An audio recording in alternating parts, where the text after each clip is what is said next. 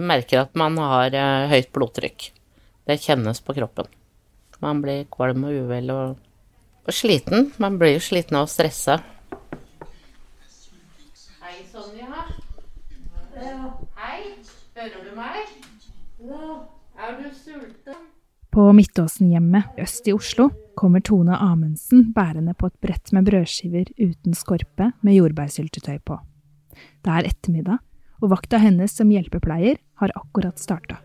Nede hos oss har det vært eh, mye langtidsfravær. Og det er eh, belastnings, belastningsskader og i tillegg til eh, stress som har gjort at folk har blitt syke av det. Da. Kvinner er oftere sykemeldte enn menn. De er nesten dobbelt så mye borte fra jobb som mennene. Tone, som er hjelpepleier, hun representerer et av yrkene med aller høyest sykefravær i Norge.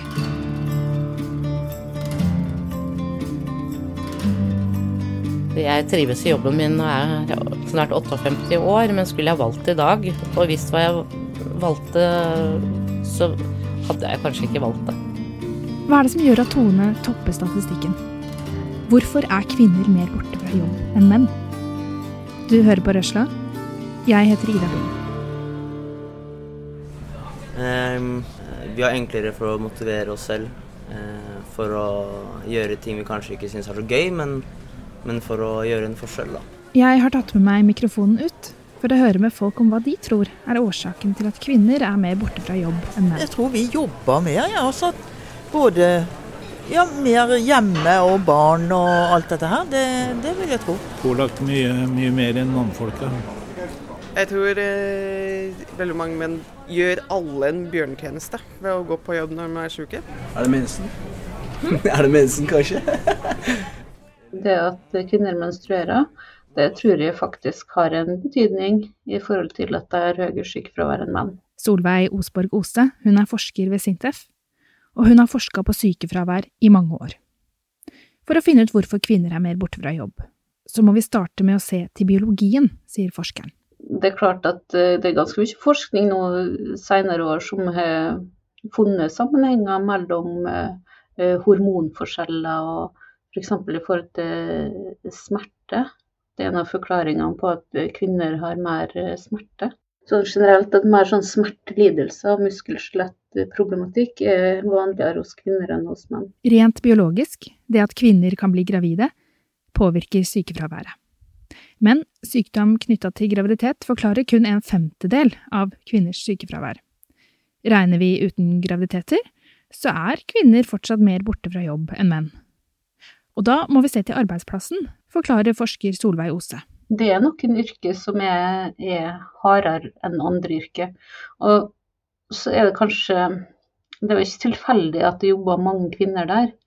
Eh, for det er jo de eh, omsorgsyrker da, der du jobber veldig tett med folk. I resten av arbeidslivet så har vi på en måte eh, både automatisert og robotisert ganske mange sånne tunge arbeidsprosesser. Mens i de yrkene her, så er det fortsatt uh, mye manuelle arbeidsoppgaver da, som gjør at, uh, at, det er ganske tunge yrker. I barnehager er det mye løfting av unger, og, og, i eldreomsorg så er det jo mye tunge løft fortsatt der òg. Så det, det, er noe med at den den forbedringa som vi har sett i industri og jo tradisjonelt mannfolk eh, eh, dominerte yrkesgruppene. Vi har ikke sett det samme i de kvinnedominerte yrkesgruppene. Biologisk så har kvinnene større risiko for å utvikle både muskel- og skjelettplager, og de oppgir i undersøkelser at de har mer smerte enn det mennene gjør. Kvinner går eh, mye mer til legen og oppsøker hjelp enn det menn gjør. Så når menn gjør det, så er det ofte en kvinne som står bak eh, og presser om at de må gå til legen. I kombinasjon så gir den biologiske ulikheten, de harde kvinnedominerte yrkene, og den lave terskelen kvinner har for å dra til legen, utslag i statistikken. Nye tall fra Statistisk sentralbyrå viser at menn har et sykefravær på rundt 5 mens for kvinner så ligger tallet på 8,6. Hvis en ser både på egenmeldinger og legemeldt sykefravær. Tallene er de høyeste på mange år, fordi mye av sykefraværet kan knyttes til pandemien. Men i 2019, altså før pandemi, så viste tall fra Nav at for det legemeldte sykefraværet så er forskjellen mellom kjønnene på nesten 70% Og aller høyest er sykefraværet i kommunale pleie- og omsorgstjenester. Og det som er ganske interessant, da, er at eh, det gjelder både kvinner og menn. At hjelpepleiere eller helsefagarbeidere eh, i kommunal sektor er de med høyest sykefravær både blant kvinner og menn. Det her er jo en takheis, da. Vi er tilbake på Midtåsen-hjemmet, hvor hjelpepleier Tone viser meg det som ligner på en liten kran festa i taket, med stropper og remmer som henger ned. Det er tungt allikevel. Fordi at et menneske, det er jo Det kan være slapt, eller det kan være stivt, eller Takheisen den er de helt avhengig av på jobb, forteller Tone. Det er eh, Vi er fem stykker i dag som vi bruker heis på. Mm. Og ellers på andre så er det støtte med armer og din egen styrke, eller? Ja. Da kan vi være to for å få, få dem opp på beina og gå, da. Ja. Det er jo en veldig koselig jobb. Eh, en utfordrende jobb eh, er det. Det er hyggelig å jobbe med de gamle, men eh, kontra jeg starta på begynnelsen av Jeg starta i 82, så var, var vi mange flere på jobb, da. Det var mange flere til å ta de oppgavene vi, vi har nå i dag, da. Vi hadde portør, vi hadde oldfrue, vi hadde kjøkken på sykehjemmet, så alle måltidene ble lagd på sykehjemmet. Ja, og så var vi da flere på, på jobb. Det var 20 beboere på avdelingen, og vi var åtte til ti stykker på dagtid. Kontra i dag, da, så er vi jo halvert. Det er fire på vakt på dagtid og tre på kveldstid og én nattevakt. Fordelt på 16 beboere er det altfor få hender på jobb, mener Tone. Mange trenger en uh, hånd å holde i. Prat. Det er uh, Og det Det mange ganger må være litt sånn tidsbegrensa, fordi at du vet at det går på bekostning av kanskje en annen som venter også.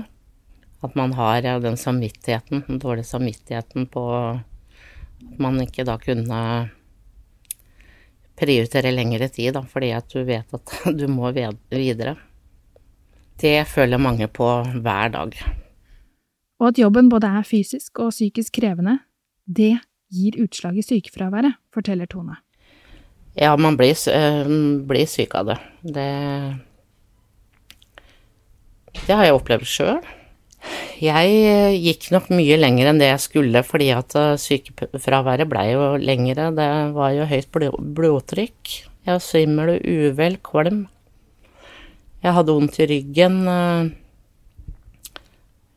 Og jeg har jo tatt bilder, jeg har artrose, belastningsskader diverse steder på kroppen, da. Og gå på hardt underlag. Jeg har jo vært tillitsvalgt, og det er mange som kommer og snakker til meg fortsatt om hvor slitne de er på jobb. Og du ser at de er yngre nå også. Det er sånn mange på min alder da, som ikke er redd for å kunne klare å, å stå ut hele arbeidslivet. Fordi at det blir for tøft for kroppen. Vi vet at biologien gjør at kvinner oftere opplever smerte og plager, og at det er flest kvinner som jobber i fysisk og emosjonelt krevende jobber. Men hvor fleksibel arbeidshverdagen din er, det har også en innvirkning på sykefraværet, ifølge forskninga. Det er jo sånn at man stort sett ikke bestemmer Man har litt påvirkning på en turnus, men man jobber jo alle helligdager, helger og Det er ikke alltid du får valgt ferien din som du vil. Du skal kanskje bestemt ferien din for hele året eh, før 1. Eh, februar. Så det er liksom å planlegge livet hele tiden. Så det, er, det tærer på mange. Sånn over mange år så gjør det noe med en. Mm. Ansatte med mye fleksibilitet, som kan ta seg hjemmekontor hvis de har sår hals f.eks., de har minst sykefravær. Men i turnusyrker, som Tone sitt, så må hun holde et fast tidspunkt og gå hele vakta ut. Og fordi det er flest kvinner i de yrkene som ikke kan bestemme over arbeidstida si selv, så vises det i statistikken.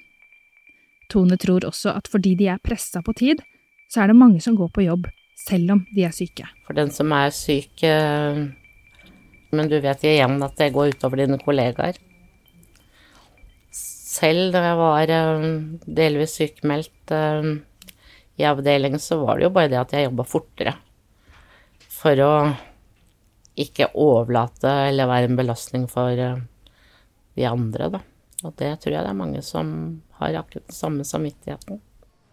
Det er mest, mest damer som er hjemme med barn kanskje med gamle foreldre når den kommer, så det tar jo aldri slutt.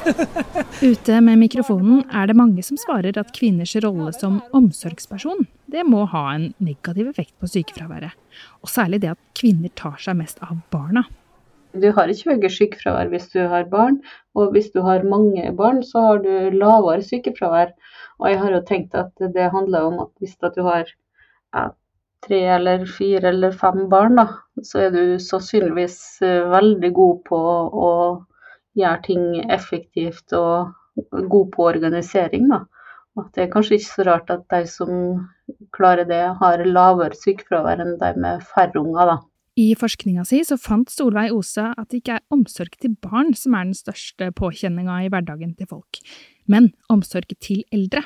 Jeg tror man må se på omsorgsoppgaver generelt, da, som handler om eh, det å, å, ta vare på eldre familiemedlemmer.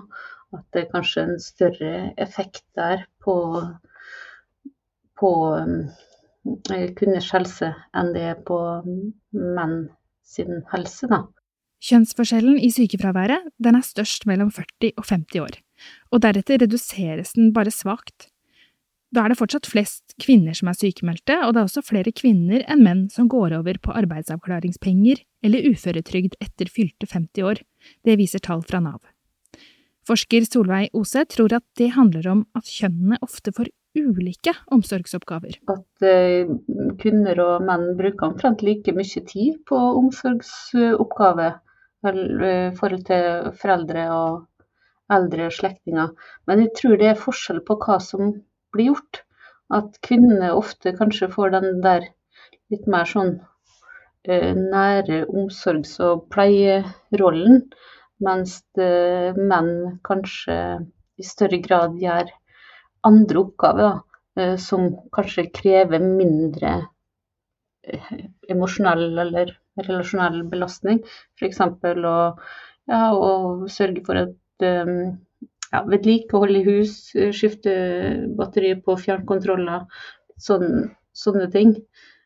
Ja, og det er litt sånn, Jeg snakker med mannen min, han jobber i det private, han er dataingeniør. Og Da er det liksom mange ganger jeg tenker at jeg gjør mer arbeid enn det du gjør, men du får allikevel dobbelt så mye betalt som det jeg gjør. Og det er jo ja, litt provoserende å tenke.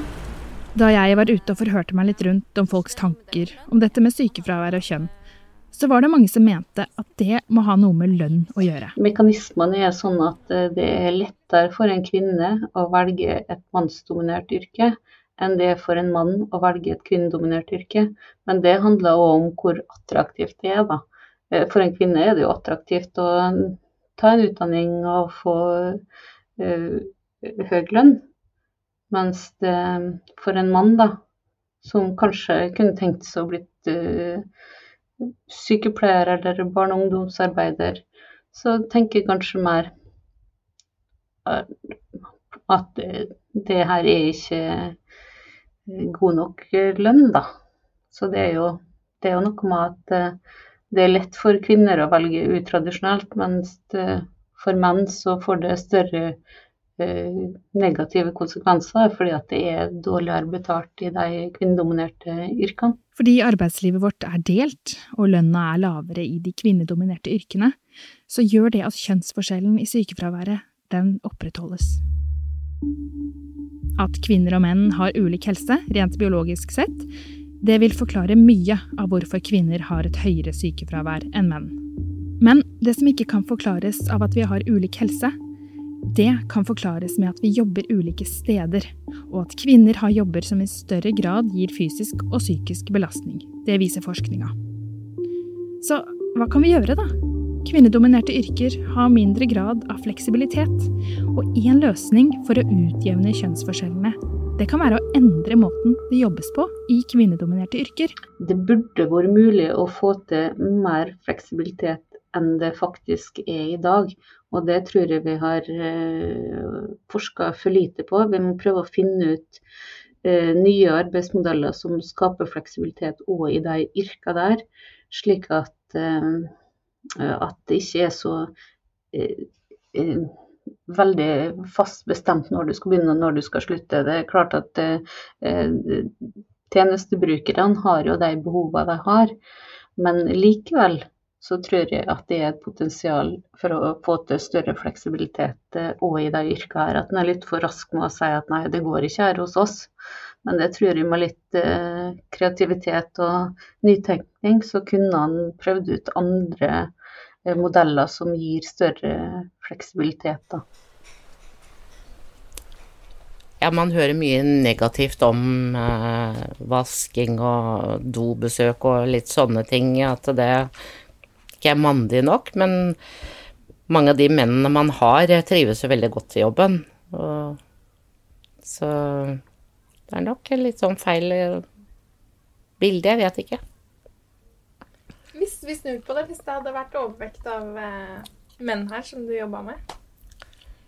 Ja, da tror jeg alt hadde sett annerledes ut. De de, de krever eh, Altså, det krever noe Krever noe annet. Mannsdominerte yrker, så de, de, står rett og slett mer på kravene da, i forhold til kvinner. Eh, det er en, Kvinner er litt sånn 'tusen takk for at jeg får lov å jobbe'. Det er, ja. Istedenfor å tenke at eh, arbeidsgiver har faktisk er heldige som har oss. Er du overrasket over at det er sånn, selv etter så mange år du har jobba? Ja. Jeg er overraska at vi fortsatt snakker om det. Mm. Etter nesten 40 år på jobb i helse- og omsorgssektoren, så skulle Tone gjerne sett at yrket hennes ble verdsatt mer, og at lønna var høyere. Men det hun tror påvirker sykefraværet aller mest, det handler om hva samfunnet er villig til å bruke penger på. Mm, jeg tror nok grunnbemanning er, eh, er eh, Det er flere folk på jobb.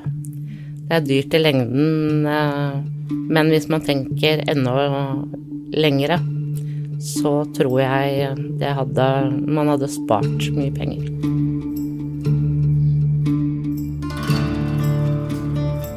Du har nå hørt en episode av Røsla.